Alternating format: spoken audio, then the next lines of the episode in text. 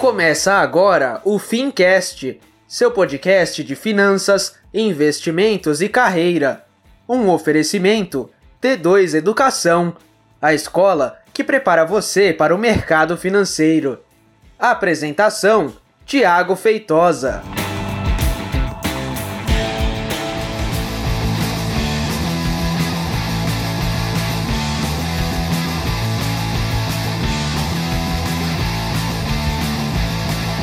Muito bem, seja então muito bem-vindo e seja você muito bem-vinda a mais um episódio do Fincast. Eu sou o Thiago Feitosa e hoje a gente vai falar um pouco sobre tributação, aquela coisa chata que ninguém gosta de pagar, mas a gente é obrigado, que são os impostos, né? São os impostos. Eu vou falar hoje especificamente sobre tributação em renda fixa.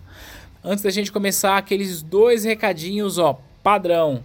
Primeiro lembrar que o Fincast é um oferecimento da T2 Educação, que é a nossa escola que prepara os profissionais para os exames de certificação da Ambima, que aliás, se você que me ouve está ouvindo com o objetivo de passar na prova, seja muito bem-vindo, seja bem-vinda. Vai lá no nosso Instagram e conta para mim através do nosso direct @t2 educação se tá legal ouvir o Fincast aí no seu Spotify, no seu SoundCloud, no seu iTunes, aonde você tá ouvindo. Beleza? E o segundo recado é o seguinte: se esse episódio fizer sentido, se esse episódio for útil, compartilha com geral, manda no grupo do Zap Zap aí, no grupo da turma, da faculdade, do trabalho, da família, enfim. Manda todo mundo ouvir o Fincast, que o Fincast é muito legal. Beleza? Então vamos lá. Hoje eu quero falar com você sobre tributação nos instrumentos de renda fixa. Então, é, eu tenho feito episódios numa sequência. Então, eu falei um pouco sobre mercado de capitais, eu falei um pouco sobre renda fixa e renda variável. No episódio passado, fiz um overview dos produtos de renda fixa. Agora, eu vou falar sobre tributação. É o seguinte, o governo federal ele arrecada dinheiro para poder investir em segurança, para investir em saúde, para investir em educação assumindo que o governo faça isso. Mas ele arrecada dinheiro principalmente através de impostos. Né? Na verdade, o governo tem duas formas de arrecadar dinheiro. A principal e mais pujante são os impostos, e a segunda são os dividendos das empresas que ele é sócio. Beleza?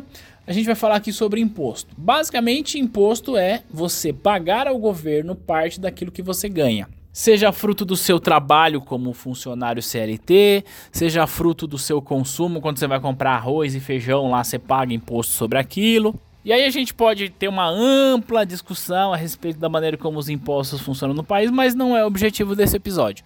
Beleza? O que eu quero dizer é que é o seguinte, quando você ganha dinheiro no mercado de capitais, meu jovem, você vai ser tributado, ou seja, o governo vai te cobrar parte disso. Ele vai falar assim: "Aham, então quer dizer que você está ganhando dinheiro aqui no Brasil, é isso? É isso. Só que é o seguinte, ó, parte do que você ganha é meu. Eu vou receber aí parte daquilo que você ganhou e é assim que funciona o mercado de capitais também. E no instrumento de renda fixa, a gente tem duas formas de tributação. A gente tem o IOF, que é o imposto de operações financeiras, tá? Eu vou te explicar o IOF. Basicamente, o IOF obedece a uma tabela regressiva que começa de zero, a 29 dias, melhor dizendo, de 1 a 29 dias. Se o investidor ou se você fica em um instrumento de renda fixa por este período, você estará sujeito ao IOF. Portanto, se você ficar um dia em um determinado produto, você vai pagar IOF. Se você ficar 10 dias nesse determinado produto, você vai pagar IOF. Lembrando, esta cobrança é sempre e somente sobre o rendimento e nunca sobre o principal nunca sobre aquilo que você investiu, mas sobre o que você ganhou. Se você ficar 29 dias, você vai pagar IOF. IOF tem uma tabela regressiva. E aí você vai falar assim, Thiago, mas qual que é a alíquota? Olha, não sei. Sinceramente, eu não sei de cabeça. É uma tabela que tem 30 alíquotas diferentes. É difícil da gente decorar e, na real, não tem necessidade nenhuma da gente decorar isso. Nenhuma. Basta a gente saber, olha, até 29 dias eu estou sujeito a IOF. A partir do trigésimo dia, não mais. Isso já resolve a vida, tá bom? E a segunda tributação que a gente vai falar aqui é sobre o imposto de renda. Quanto que a Receita Federal cobra de imposto de renda? Em outras palavras, ó, o imposto sobre a renda. Só a renda é o que você ganhou, não o que você aplicou. Então já fica aí como regra. Olha só, você só vai pagar impostos sobre o que você ganhou. E aí o imposto de renda ele tem uma regrinha assim também regressiva, mas muito mais simples de lembrar do que a tabela de IOF, porque existem somente quatro alíquotas diferentes. Percebe? No IOF você tem 29 alíquotas diferentes, aqui você tem quatro. E como é que funciona a tabela regressiva de imposto de renda nos investimentos de renda fixa? Se o Paulo Guedes não mudar esse negócio, funciona assim, ó. Se você ficar, se o investidor ficar no produto até 180 dias, a alíquota será de 22,5% sobre o que ele ganhou. Se ficar de 181 dias a 360 dias, a alíquota será de 20% sobre o que ele ganhou. Se ficar de 361 dias a 720 dias, a alíquota será de 17,5% sobre o que ganhou. Agora, se o investidor ficar acima de 720 dias, a alíquota será de 15%. Então essa é a famosa tabela regressiva de imposto de renda para a renda fixa. Algumas características e definições. Em caso de cobrança de IOF, ou seja, caso o investidor fique em um produto por menos de 30 dias, o que, que vai acontecer? Primeiro a gente cobra o IOF e o que sobrar a gente vai cobrar o imposto de renda de 22,5.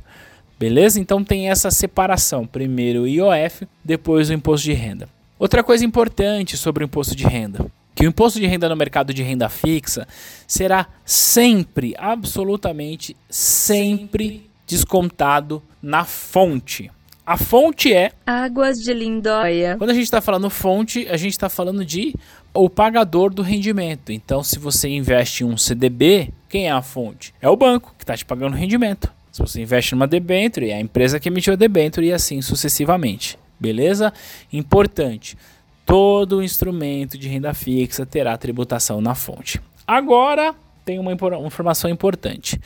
Existe uma forma de você comprar títulos públicos federais, que é através do Tesouro Nacional. Quando você compra títulos públicos federais através do Tesouro Nacional, você precisa necessariamente de uma instituição financeira que será o agente de custódia. Então vai ser lá a corretora que você escolheu, tá? Na primeira temporada do Fincast eu falei bastante sobre isso. Olha só, e por que, que eu tô falando isso? Porque quando eu falei que instrumento de renda fixa, o IR na fonte, a gente é tentado a acreditar que se eu comprar título público federal, quem que é a fonte? A fonte é o Tesouro, né? Que emitiu o título. Pois é, você não tá errado não. Mas acontece que a negociação de título público federal via Tesouro Direto o imposto de renda é retido pelo agente de custódia. Em outras palavras, o responsável por reter o imposto de renda e repassar à Receita Federal é aquela instituição financeira que você escolheu como agente de custódia. Não é o governo federal, não é o Tesouro Nacional, beleza? é a instituição financeira. Olha só, no site do Tesouro não, não especifica o porquê que isso acontece, mas eu posso prever, né? Olha só, imagina que fosse o próprio Tesouro que fosse reter o imposto, que o Tesouro representa o governo, que ele vai pegar o dinheiro dele mesmo para colocar na receita. Fica um pouco um conflito de interesses aqui, né? Pera aí, deixa eu reter um pouco mais dessa história aqui e mandar para a receita, sei lá, né? Então acho que para deixar o processo mais transparente, eu acho que é por essa razão que nesse tipo de operação quem retém o imposto não é o emissor do título, ou seja, não é a fonte pagadora de rendimentos, mas a instituição intermediadora da operação. Beleza? Fora isso, sem surpresa, sem novidade. Todo o título de renda fixa, quem vai recolher é a própria, a própria fonte pagadora de rendimento. Beleza? Então, esse episódio foi até um pouco mais curto, né? Eu quis falar com você sobre tributação explicar como é que funciona o IOF explicar como é que funciona a renda fixa, lembrar que no IOF a tributação acontece até 29 dias e se tiver tributação de IOF será cobrado sempre primeiro o IOF para depois o IR E lembrar duas coisas importantes: essa tributação sempre vai acontecer somente sobre o rendimento e a tributação é sempre recolhida na fonte. Beleza? Bom, ó, eu espero que você tenha gostado desse nosso bate-papo rápido a respeito de tributação no mercado de renda fixa.